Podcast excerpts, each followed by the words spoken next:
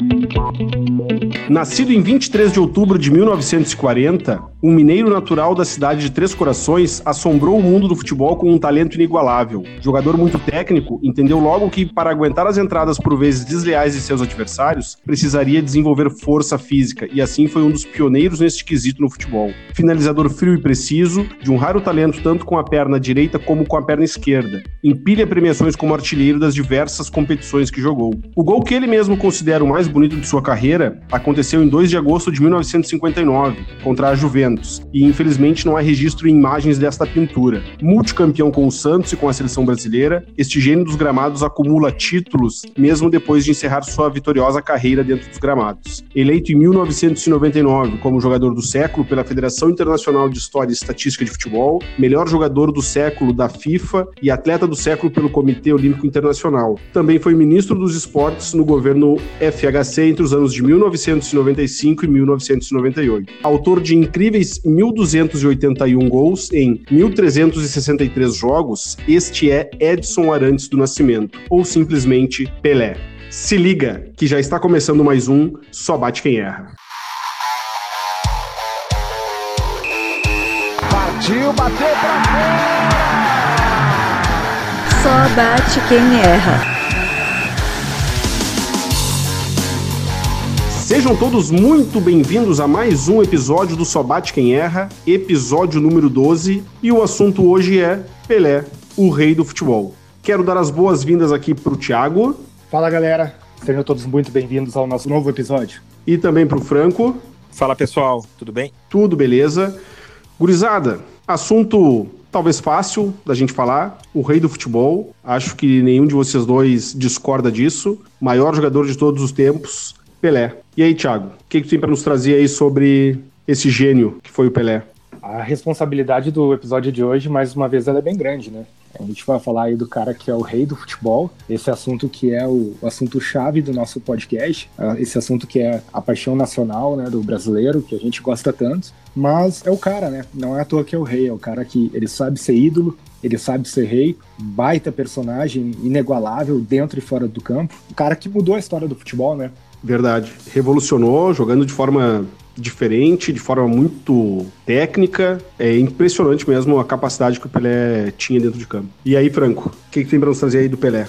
Cara, o Pelé, para mim, é a maior tristeza não poder ter visto ele jogar, sabe? Eu acho que o que ele representa pro futebol, né? Olha quantos anos ele já parou e o quanto a gente quer falar dele ainda, né? Na verdade, eu acho que a gente, até o Brasil, ele fala pouco dele. O país, ele deveria reconhecer mais a majestade, assim. Mas, enfim, eu acho que é prazeroso poder falar dele, mesmo se não temos visto ele jogar, mas a gente acho que consegue ter um, um pouco da noção do que, que ele representa pro esporte, né? Não diria nem só do futebol. Eu acho que ele, enfim, ele revolucionou o esporte, como vocês falaram, assim, por ser muito completo em tudo, em habilidade, em personalidade, assim, ele é um, muito carismático, né? Então eu acho que é uma figura meio ímpar mesmo, assim, é, não vai ter outro Pelé. Essa é a grande verdade, entende?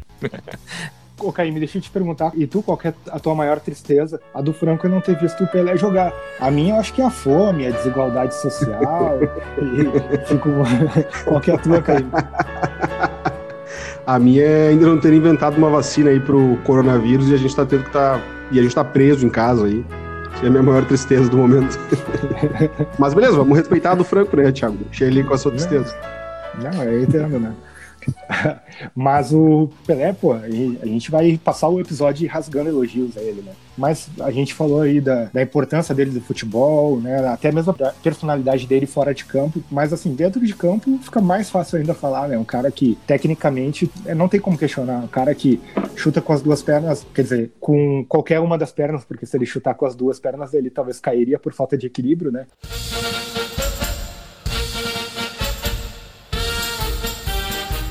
Mas é um cara que, que é, é difícil achar qual é o forte do Pelé, assim, da época que ele jogava, porque ele driblava muito bem, ele, apesar da altura dele, ele cabeceava muito bem, não tinha talvez a maior estatura, ele cabeceava, tinha uma ótima impulsão, ele é um cara que chutava de, de, de qualquer de longe, de perto, driblava, ele era bom finalizador, enfim, né, não, não, é difícil falar qual era o forte do, do Pelé, e isso tudo numa época que o futebol era bem diferente, não tinha tantos recursos como tem hoje, né, não tinha tecnologia, não tinha toda essa potência potência de preparação física que, por exemplo, o Cristiano Ronaldo tem acesso hoje, né? E o cara foi lá e recordes que até hoje não foram batidos foram feitos por ele, né? É, o Pelé, Thiago, que tu trouxe ali, ele tinha 1,73m. Tinha não, né? Ele ainda tem 1,73m de altura. E realmente, um dos principais quesitos dele talvez fosse a cabeçada. E ele era um cara que subia parelho com o zagueiro, subia muito mais que, que zagueiro, que goleiro. Eu acho aquele gol que ele faz na, na Copa de 70, aquele cruzamento que ele que vem da direita, ele sobe de cabeça e faz, é, para mim é uma das cabeçadas mais bonitas do futebol, assim, é um lance que eu acho fantástico, né? O gol da Ei, final, tu... tu te refere? O gol da final, exatamente. Foi o primeiro é porque, até, né? É, porque também na Copa de 70 teve aquela cabeçada que o Gordon Banks salvou, aquela defesa que, enfim, é lembrada até hoje, né? Aquela grande defesa de Gordon Banks foi na cabeçada do Pelé na Copa de 70 também, né? bola foi largada com as mãos para Carlos Alberto. Desce Carlos Alberto pela direita. Vai se aproximar da linha de centro. Espera para dar um esticão a Jair. Deu no costado de Cooper. Jair fugiu pela direita. Passou por ele, vai cruzar na boca do gol. Cabeceou Pelé. Ah, espetacular defesa de Banque. Um cruzamento sensacional de Jair. Uma esplêndida cabeçada de Pelé. E Banques milagrosamente tocou para esse escanteio. A grande sensação vivida até agora. É, uma das coisas que, para mim, mostra o tamanho do Pelé é a referência que a gente tem, né? Ah, o gol que o Pelé não fez. Quando alguém tenta um gol do meio-campo, quando alguém tenta driblar o goleiro com um drible de corpo, como ele fez contra o Uruguai. Cara, tem muita gente que perde gols, que não faz uns gols, mas tu tem uma referência, ah, o cara fez o gol que o Pelé não fez. torna aquele gol especial, né? Eu acho isso muito demais, assim, tu ter esse tipo de referência dentro do, do esporte.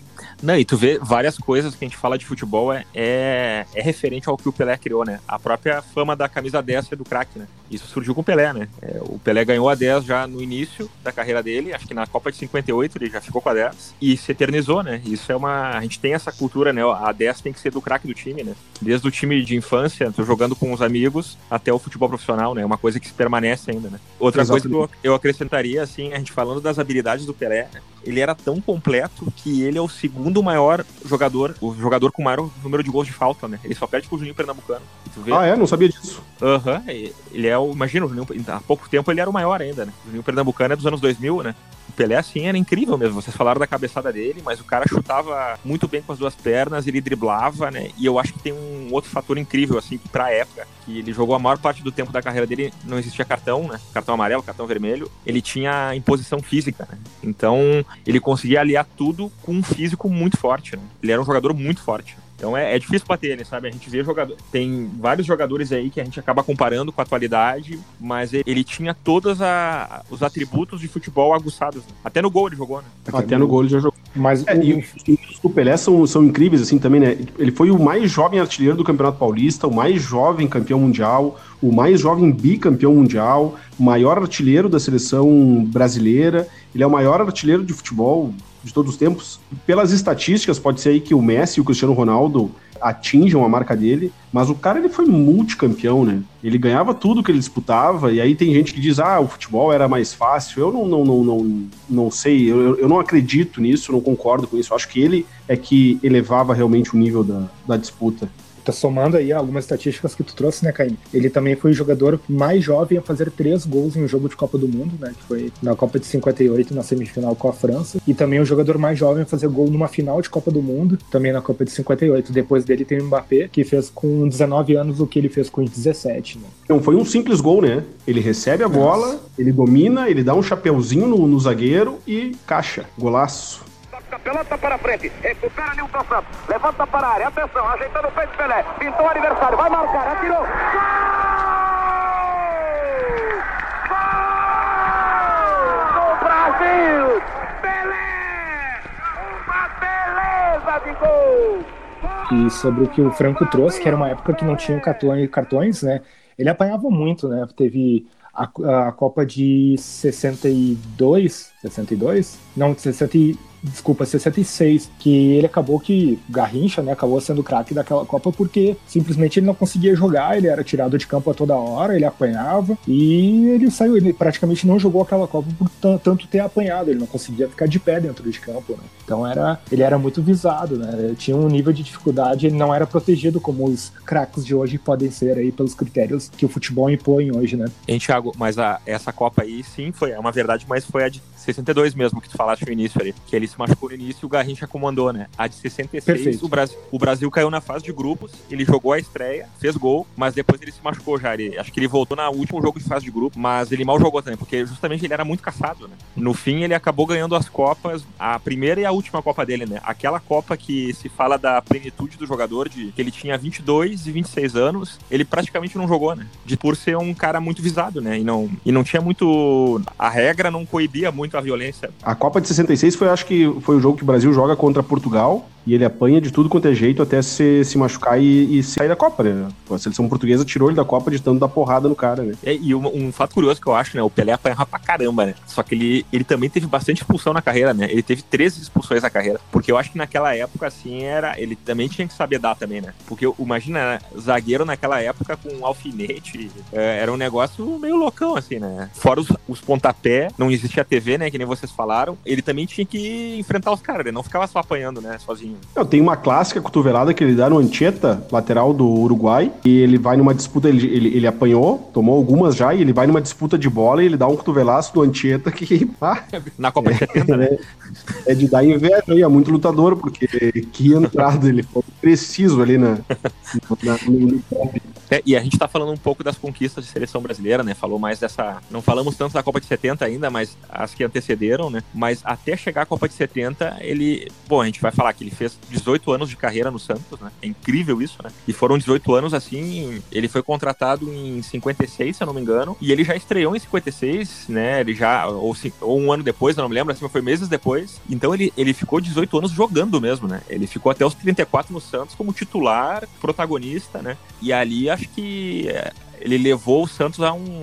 Por muito tempo, o Santos foi o maior clube do Brasil. A gente teve um capítulo de falar disso, mas assim, o Santos ele era um, um produto do Brasil para o mundo, né? O Santos fazia excursões por todo lugar, né? O Santos ganhava títulos. Não tinha Campeonato Brasileiro, mas o que tinha lá de Robertão, Taça Brasil, o Santos já ganhou uns seis. Libertadores ganhou, o Mundial ganhou duas, mas eu acho que também porque teve competição que. Teve Libertadores que o Santos nem disputou, porque preferia jogar amistoso, que tinha outro peso na época, né? Porque o Santos ele ganhava muito dinheiro, muito dinheiro pra época com futebol para desfilar o, o clube e o, e o, Pelé pelo mundo, né? O Santos, uh, com a contratação do Pelé e os resultados positivos, o Santos se empolgou e contratou diversos outros craques. E a folha salarial do Santos para época ela acabava sendo muito alta. E essas excursões era a forma que o Santos tinha para conseguir manter a folha salarial dele, né? E realmente todo mundo, o mundo inteiro queria poder ver o Pelé jogar, tanto que o cachê do Santos ele caía pela metade se o Pelé não estivesse em campo, né? Isso era a cláusula de contrato. O Pelé tinha que jogar, caso contrário, o cachê ele cairia em 50%. Mas o, o, que o Pelé fez no Santos nesses anos é, é, realmente uma loucura, né? Foram 10 paulistas, foram seis campeonatos brasileiros da época,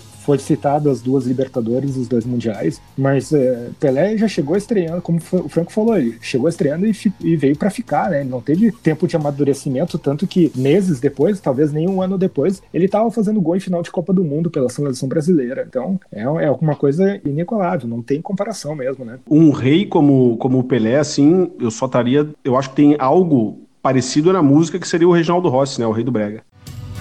Hoje é o dia do corno, foi bom te encontrar. tu, não, mas aí eu acho que a, tem que fazer um capítulo. Martins, arroba Caíme Martins, tá, pessoal? Aí a gente tem que fazer um capítulo Reginaldo Rossi versus Roberto Carlos, né? Não é tão fácil assim. Mas ah, falando é, de futebol, Carlos... futebol é o rei, o rei o Pelé, não tem, né? Mas a gente estava falando aí da nessa época de Santos, assim, tem um fato muito curioso. Você já deve ter ouvido falar disso, que ele parou uma guerra, né? Ah, sim. Pelé parou uma guerra na Nigéria, né? O Pelé e o Santos, né? Imagina, quem é que consegue fazer isso? Eu tava lendo um pouco sobre isso, assim, que o Papa da época tentou, Jimi Hendrix, o John Lennon, ninguém conseguia. E aí o, A guerra só parou lá pro Santos andar lá do, os dias, um ou dois dias que o Santos ficou no, na Nigéria. Era uma, uma guerra que tava ocorrendo há um tempo lá, separatista. E a guerra parou, literalmente, assim, porque o Pelé tava lá. E aí o Pelé foi embora com o Santos e a guerra voltou. Pra mim é um, é um marco, é uma grandeza do que é o Pelé, né? É, esse O- episódio. O, Pelé, o Pelé é um dos raros casos de jogador que foi expulso e o juiz voltou atrás porque a torcida botou pressão ali. Fizeram ele voltar. Isso acho que foi um jogo na Colômbia, que ele é expulso de campo e aí a torcida bota pressão no juiz e o juiz acaba tendo que fazer o Pelé voltar.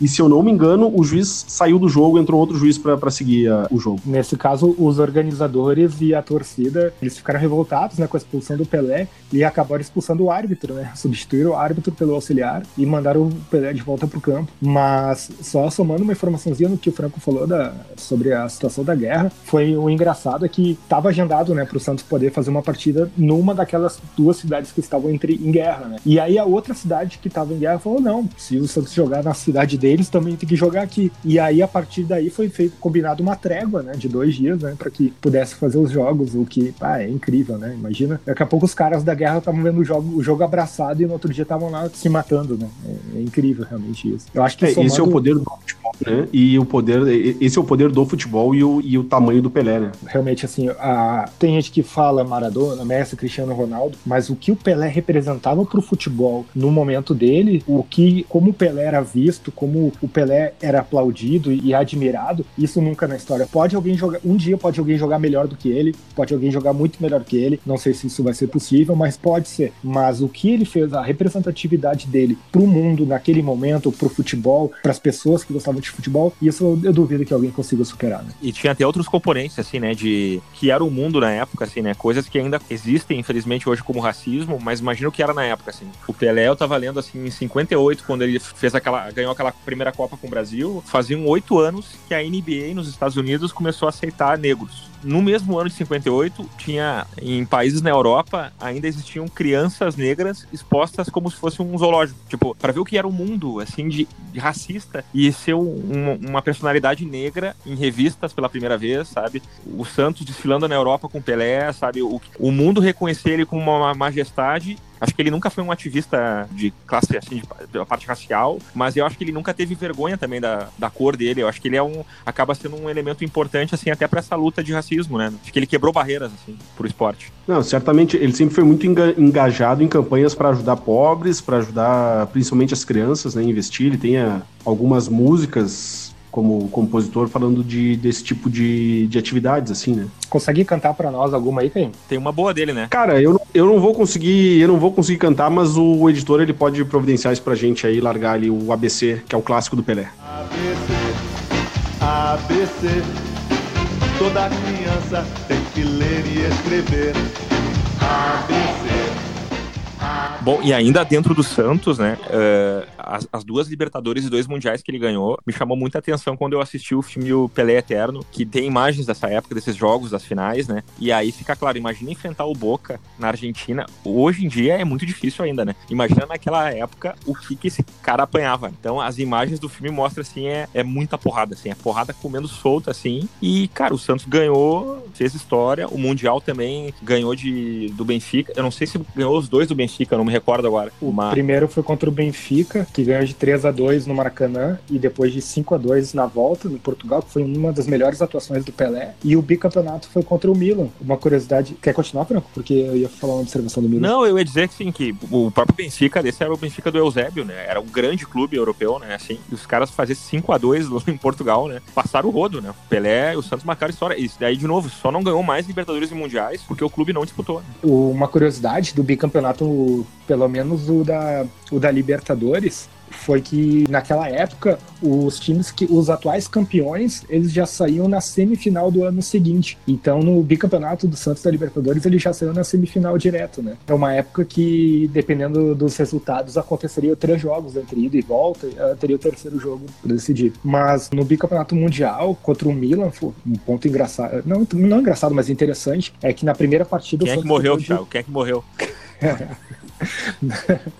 Morreu, os torcedores do, quase morreram do coração, mas porque no primeiro jogo o Santos perdeu de 4 a 2 e no segundo jogo o Santos saiu perdendo de 2 a 0 e virou pelos mesmos 4 a 2 o que ocasionou também o terceiro jogo, e aí o Santos ganhou de 1 a 0 e, e foi decretado né, bicampeão mundial da época. Né? E foi aí também que começou a rivalidade né, do Brasil com Portugal, Pelé com Eusébio, na época do Santos e Benfica. E outra curiosidade disso também é que os jogos do Santos foram no Maracanã, né? Não foi em São Paulo, né? Foi no Maracanã, no Rio de Janeiro. Também mostra o tamanho que era o Santos. Certamente não foram só torcedores santistas que estiveram no estádio, né? Muita gente do Brasil foi para assistir o Pelé em campo contra o, o Benfica contra o Milan. Eu só queria agora, só para a gente fechar o assunto Santos, fazer um minuto de silêncio aí por causa da declaração que você não botar o Santos entre os três maiores clubes do Brasil, né? É, Paulo Franco, eu tinha pensado sobre isso quando eu estava organizando aqui o, o material para o episódio de hoje. Se a gente gravasse agora, eu colocaria o Santos no meu top 3 realmente, porque o que ele fez na década de 60 foi uma injustiça da parte do Caíme não ter considerado o Santos, na opinião dele, no episódio sobre o maior time do Brasil, realmente. Então, a próxima vez, então, Thiago, tu pesquisa melhor, tá? Porque se tu foi pesquisar agora e viu que o Santos era grande, quer dizer que faltou pesquisa antes, então te dedica mais aí, faz favor. Honra os teus honorários aí no Só Bate Quem Erra. Não, Caíme, vamos, vamos, vamos lá, vamos lá, vamos lá. O Caíme tem... Acho que o pessoal já tá acostumado à, à limitação de, de, compreensão por parte do Caíme. Mas eu falo que eu revejo minha opinião e eu acho que isso é, é grande do ser humano, rever suas opiniões ao longo da vida. Não quer dizer que faltou estudo, não, Caíme. Parabéns, Thiago. Mas vamos lá, vamos lá. O que, que a gente tem mais pra falar do Pelé aí? O que, que ele tem que fazer mais pra botar o Santos entre os três mais do Brasil? Vocês tinham a curiosidade do nome do Pelé, né? Cara, o nome do Pelé é engraçado, né? Que ele gostava muito de um goleiro. Qual era o nome do goleiro mesmo?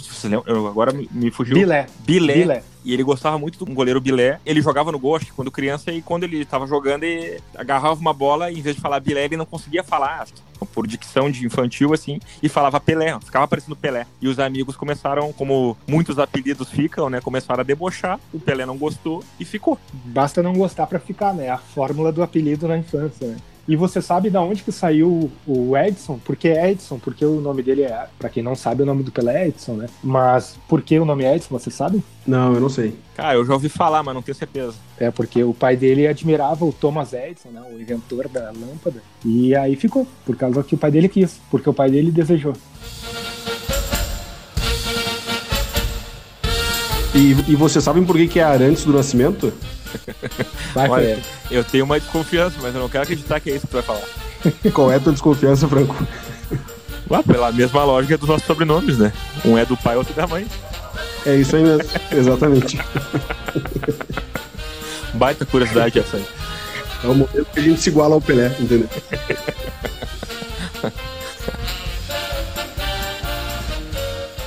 E o gol mil, galera? Vocês acham que ter sido de pênalti foi legal? Vocês acham que tinha que ter sido de uma outra forma? Qual é a opinião de vocês sobre a forma como foi o gol mil? Cara, eu gostei, velho. Apesar de não ter uma plástica o gol, né? Criou uma. Um, um, tipo, tudo parou, parece, né? Pra que as câmeras foram tudo para aquele lance, assim, criou aquela expectativa. Então eu acho que o ritual de fazer o gol mil de pênalti ele tornou o momento mais especial, assim. Cara. E eu acho não, que ele é, é legal por ter sido no Maracanã, né? Que é o tempo do futebol. Então, para mim também foi muito perfeito perfeito, assim, a questão de ter sido de pênalti, o estádio lotado, é, é, a imagem é muito emblemática, né, de um monte de, de jornalista atrás do gol, e aí ele faz o gol e simplesmente a galera invade o campo e foda-se o resto, né, cara? Eu acho que foi um momento muito ímpar mesmo.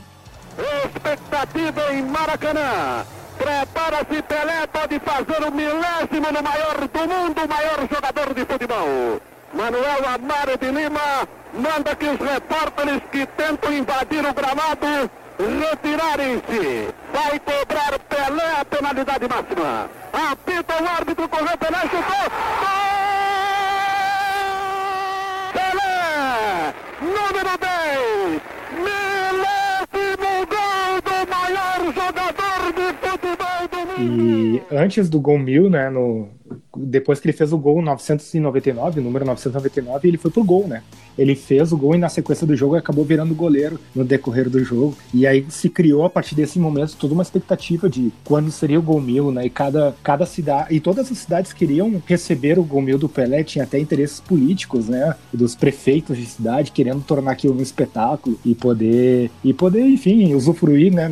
Surfar naquela onda junto com eles. Né? E o que, que tu acha de ter sido de pênalti, Thiago? Não, eu justamente até não, não corroborei porque eu concordo. Acho que o pênalti. Todo mundo sabia que seria naquele momento, tava todo mundo preparado, se, organi se organizou o evento do gol do Pelé, sendo ele de bola parada e de um pênalti, que a probabilidade do gol acontecer ela é muito grande, né? Então acho que sim, acho que deu um toque especial, conseguiu formar. Assim como o Romário, né? O gol do Romário de pênalti também, o, de, o gol mil do Romário também foi de pênalti, se não me falha a memória, tô correto? Foi. Também, também foi de pênalti. Contra o esporte. Uhum. Também dá, deu esse toque. E. É, uma e- que eu tenho, é, que eu tenho não, né? Que eu vi no filme do Pelé Eterno foi sobre o gol mil que o Thiago trouxe ali, que muitos queriam que fosse no seu estádio. Teve um jogo do Santos contra o Bahia que o Pelé quase faz o gol e o zagueiro salva em cima da linha ou muito próximo da bola entrar. E a torcida toda começa a vaiar, né?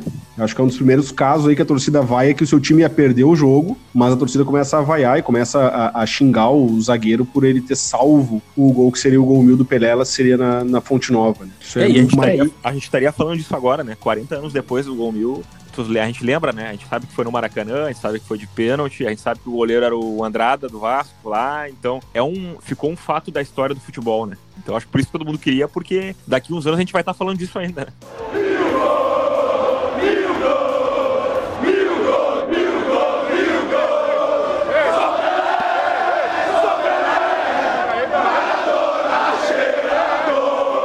É, e o, o Caio me falou aí que a torcida vaiou o zagueiro. Hoje a gente fica, talvez assim, muito empolgado quando a gente vê um Ronaldinho Gaúcho ser aplaudido pela torcida do Real Madrid de pé, o Messi fazer isso. E a gente tem alguns casos, mas na época era algo muito comum, né? As torcidas adversárias muitas vezes iam ao estádio para ver o Pelé jogar mais do que ver o seu time. Tem até um episódio contra o a, o citou na, na abertura, né, o gol que ele fez contra o Juventus, que foi o gol mais bonito, que inclusive não tem registros, não tem vídeos, né, desse gol, mas a torcida da- da- do Juventus estava provocando ele, porque era um jogo que ele não estava conseguindo encaixar, ele não estava bem, e a torcida começou a pegar no pé dele. E aí, né, quando a torcida pegou no pé dele, ele fez um sinal mandando a torcida esperar. Imediatamente após isso, na primeira bola que ele pegou, ele foi ali, deu quatro chapeuzinhos, quatro balãozinhos nos adversários e meteu o maior gol de placa, assim, que ele fez, né? E a, e a torcida ficou por minutos de pé aplaudindo e reverenciando o Pelé. Aquela torcida que provocou ficou minutos aplaudindo e grita, a torcida adversária gritando no- o nome do Pelé, né? É, esse foi realmente o gol de placa, né? Foi aí que começou a história de gol de placa, que- porque ele recebeu realmente uma placa por esse gol, né? Ah, o gol de placa foi no Maracanã, Caio. Eu tenho a informação que, na verdade, o gol de placa foi no Maracanã, não, não foi no mesmo jogo. Mas foi pelo Ah, Pelé. então, essa tua, então essa tua informação tá errada, o que vale é a minha. É. Mas sim, o, o, o, o Pelé ele deu origem à expressão gol de placa, né? Foi após um, um, do- um dos gols de placa que ele fez que surgiu essa expressão. Tá, não, Mas eu mas brincadeiras à parte, nesse gol que ele fez lá pela Juventus, ele também ganhou uma placa pelo gol. Se não, talvez então não foi o primeiro, mas ele ganhou uma placa e, e só em função do gol tem uma placa homenageando o Pelé por esse gol. E se não tinha placa, agora vai ter também, a gente faz a nossa nova versão. Porque nesse assunto, quando a gente fala de Pelé, tem várias histórias contraditórias, né? Quando a gente pesquisa. E vamos plantar nossa semente também para contribuir para isso, né? Exato. Cara, e assim, ó, eu ia sugerir pra vocês agora a gente falar um, um pouquinho do Cosmos, assim, né? Que é uma, é uma parte que não é, não é tão relevante da carreira dele quando a gente fala de grandezas de conquistas, mas eu acho que é um, é um marco também, né? Ele ter ido. Foi o único clube que ele jogou além do Santos, né? E ele foi lá com um propósito, acho, me corrija se eu estiver falando errado aí, mas acho que foi em 74, né? E ele foi pra lá já no final de carreira, mas com um objetivo de popularizar o esporte, né? Na, na Liga Americana, né? E eu acho que, assim, de alguma forma ele conseguiu, né? Eu acho que ele não foi uma coisa instantânea, assim, mas os Estados Unidos voltou a jogar uma Copa do Mundo nos- em 1990, sediou uma Copa em 94, né? Mas eu acho que tem muito a ver com es- essa presença do Pelé na Liga Americana no final da década de 70. Tu sabe, ô Franco, quando tu falou ali, vamos falar do Cosmos, eu, eu pensei que tu fosse falar de astrologia. Eu fiquei meio perdido aqui na, na hora, porque eu pensei logo que tu fosse falar de astrologia. Não, não, não tinha captado a mensagem. Ah, o, o astro, o Herculano. Minha pedra é ametista, minha cor, o amarelo. Ô, Caim, compartilha com a gente aí qual é a bebida do episódio de hoje, Caim. Cara, hoje eu tô tomando um chimarrão. Chimarrãozinho. Mas falando sobre, sobre Cosmos, né, ele jogou três anos, né? Três anos que ele jogou no Cosmos, ele conseguiu ser campeão pelo time no, no último ano dele. A despedida dele, quando ele se aposentou definitivamente, foi num jogo contra o Santos. E ele fez um gol pelo Cosmos no Santos, né? Nessa despedida dele. Duas informações importantes que eu também destaco, né? Que a camisa 10 do Cosmos foi aposentada após a Pelé vestir ela, né? Nunca mais ninguém vestiu essa camisa. E em 2010 ele foi, ele foi, ele foi enfim, nomeado como presidente honorário do time, lá dos Estados Unidos, né? Pelo papel que ele cumpriu lá e o que por tudo que ele fez pelo time. Tem um dado da, da Liga Americana que para mim mostra assim a força do Pelé, né? A Liga Americana até ele chegar tinha uma média de público de 4 mil pessoas, um pouco mais que isso. Uh, logo no ano que ele começou, ela mais que dobrou e no último ano dela já tava em 30 mil pessoas por jogo. Imagina a força do cara. Claro que veio outros jogadores tipo o Beckenbauer, tá? era companheiro dele no Cosmos no, na campanha do título, mas quem foi o, o embaixador assim da causa foi ele, né? Então acho que de alguma forma pode ser o soccer não é o principal esporte lá, mas ele a, a relevância dele é muito maior, né? Hoje. Robinho, do arroba futebol com rapadura, enviou um áudio pra gente falando um pouquinho sobre o Pelé. Vamos escutar o áudio do Robinho. Fala galera do Só Bate Quem Erra, muito obrigado pelo convite. Aqui quem fala é o Robinho do Futebol com Rapadura. É, falar do Pelé é, chega a ser prazeroso, né? Porque o Pelé ele foi um gênio do futebol. Ele jogou numa época onde ele passou um período onde não existiam substituições, então o cara que se machucasse ele não poderia ser substituído, ele só saía e o time continuava com a menos, onde os zagueiros ou marcadores eram é, implacáveis, eles tentavam parar até com violência o, o jogador que fosse mais habilidoso, e dentre todo esse cenário ele conseguiu ser um gênio.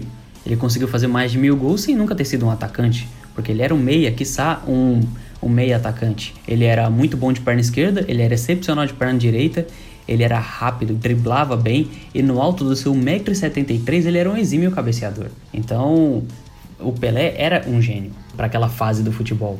E vou até colocar jogar um questionamento aí e um, um, debate. É, será que Messi e Cristiano Ronaldo teriam o mesmo êxito que Pelé teve dentro do cenário que o Pelé teve de futebol? Eu tenho cá minhas dúvidas, mas acho que o Pelé seria muito mais jogador, teria mais, muito mais bolas de ouro no cenário atual do futebol. É, essa foi a minha participação aí. Agradeço mais uma vez o convite. Muito obrigado. Muito sucesso aí pro, pro Só Bate Quem R para todos nós. E muita saúde. Valeu, galera. Um abraço. Bom, Robinho, obrigado pela participação. É realmente um bom questionamento que tu traz. E eu gostaria de compartilhar com os guris aí essa, essa pergunta. Messi e Cristiano Ronaldo teriam o mesmo desempenho nas condições que o Pelé teve? Vocês têm uma opinião sobre isso? Uh, é, naturalmente, né? A, a, partir de agora as opiniões vão ser muito mais no achismo do que com propriedade, com argumentos técnicos ou informações. Mas enfim, o Cristiano Ronaldo eu me questiono bastante, né? Porque é sabido o quanto que ele se dedica, o quanto que ele usa de estrutura, de para preparação física, para aprimorar as habilidades e o potencial dele. O Cristiano Ronaldo eu me questiono. O Messi me parece ser algum talento mais natural, né? O, o Messi realmente fica fica uma boa interrogação. O Cristiano Ronaldo eu ousaria dizer que que ele teria muito mais dificuldade para jogar lá atrás, naquele cenário do que o Pelé disputou. Eu penso ao contrário, totalmente ao contrário, Thiago. Eu acho que quem ia conseguir jogar mais era o Cristiano Ronaldo, pela força física da época. O futebol era muito mais.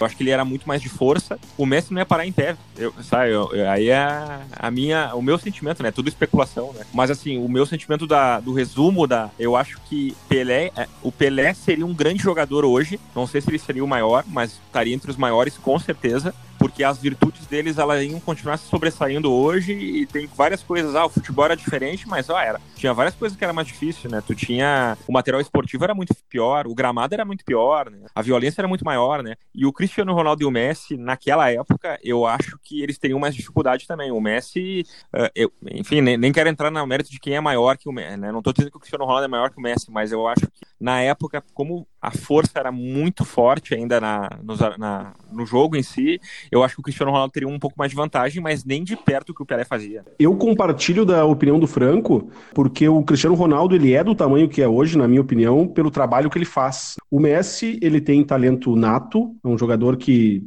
ele as atitudes dele são todas dentro de campo elas são todas instintivas E o Cristiano Ronaldo é um jogador que ele trabalha para chegar no nível que ele chegou. Então, se ele fosse como o Pelé de entender a necessidade de fazer um reforço muscular, de fazer uma questão física, de trazer uma questão de melhora física, eu acredito que ele se daria melhor do que o Messi se ele jogasse na mesma época do, do que o Pelé. Bom, e é bem comum, né? Uh, na época que até pouco, talvez antes de surgir uh, Cristiano Ronaldo e Messi, era a discussão era Maradona e Pelé. Eu acho que, particularmente na, na minha opinião, a discussão ela era tão infundada que foi só surgir Cristiano Ronaldo e Messi para o Maradona ser, com todo respeito ao Maradona, mas ser tirado desse patamar do Pelé. Mas aqui eu separei alguns números aqui para a gente ver a grandeza do, do rei do futebol. Todos, o, todos os aspectos ele é superior a, esses três concorrentes, digamos assim. Uh, por exemplo, o Pelé, ele tem 1.314 jogos e 1.232 gols. Messi e Cristiano Ronaldo, ele ambos têm menos de 800 gols. Maradona tem 346 gols também.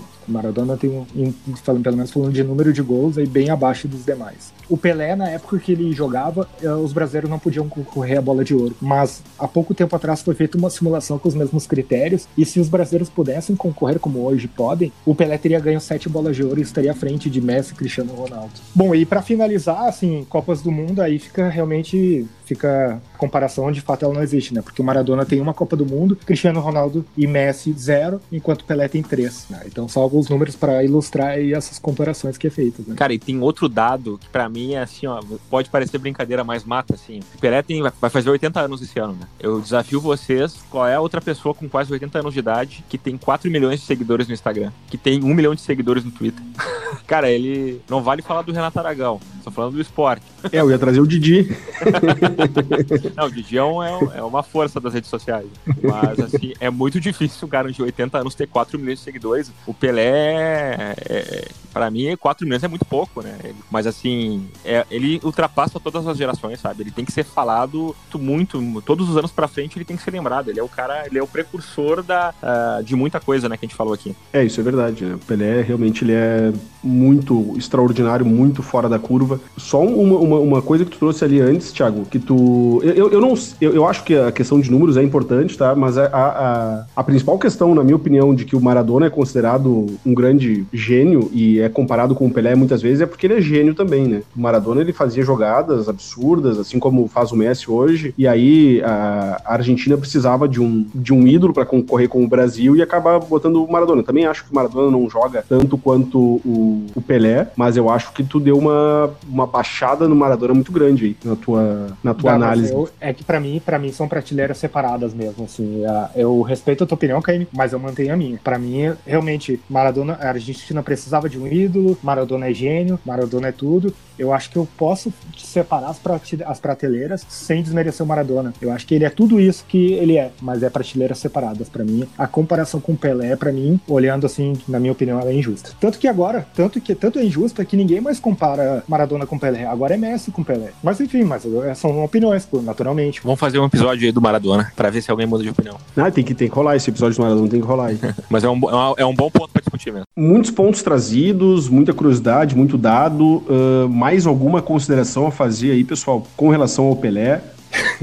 ok, que bom pelo, pelo silêncio. Nem o cachorro se manifestou hoje no final do episódio. Ele normalmente não, tá todo mundo participação. Todo mundo reverenciando o rei, cara. Eu acho que não tem o que falar, gente. Seria uma 40 minutos aqui, sei lá, um pouco mais que a gente tá falando, seria pouco para falar do que o Pelé fez, né? Eu acho que eu acho que ele é muito grande. Para mim, ele é além de ser o maior de futebol, ele é o maior esportista da história, tá? Isso é uma, talvez a gente possa ter opiniões diferentes, assim, acho que a gente tem outras, outras personalidades de outros esportes, mas eu acho que o patamar dele é, é inalcançável, sabe? Eu acho que talvez é, ninguém consiga atingir o que ele fez, fez até hoje, sabe? É, eu acho que a responsabilidade é grande, né? E eu acho que é, é importante, né, esse episódio, tem algumas coisas do futebol que é importante a gente falar, porque uh, foi falado né, mais cedo, porque talvez deveria se falar mais e talvez uh, com o tempo vai, vai, não vai se dando a merecida talvez a, mere, a, a, merecida repercussão que tem, né? E, e, a gente vê hoje pessoas cegamente desmerecendo, talvez pessoas, a geração mais PlayStation desmerecendo os feitos, tudo que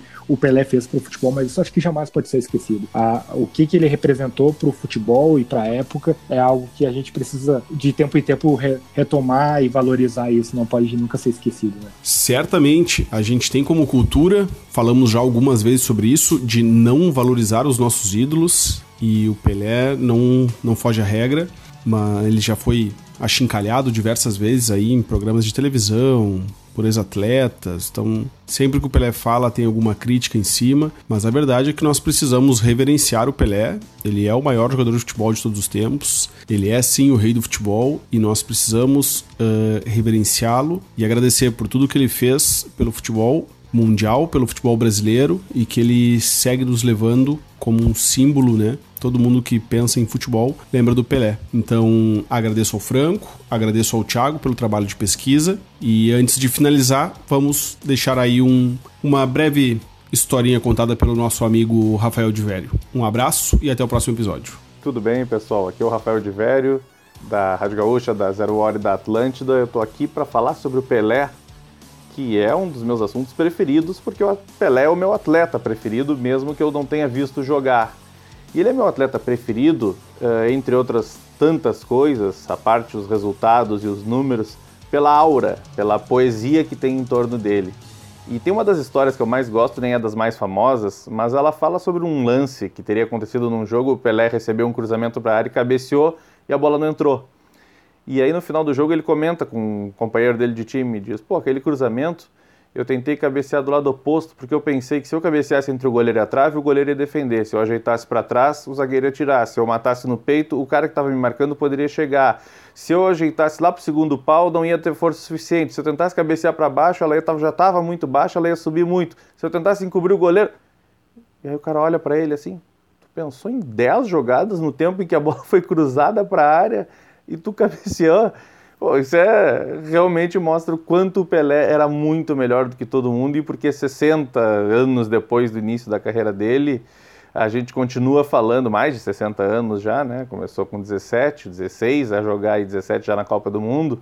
A gente continua tratando como o melhor jogador da história do esporte mais popular. Então vamos acompanhar esse podcast aí e saber mais sobre a vida e mais histórias sobre o Pelé, o atleta do século.